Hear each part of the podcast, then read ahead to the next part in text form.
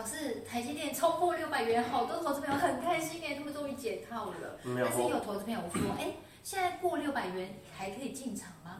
呃，其实这个问题呢，非常的难以回答，你知道吗？因为啊，我们说这个产业的发展它是持续的往前走，是。可是呢，个别公司的发展就不一定。那目前的话，半导体产业里面，台积电算是龙头厂商。是。那你如果呢，像在今年，你看好台。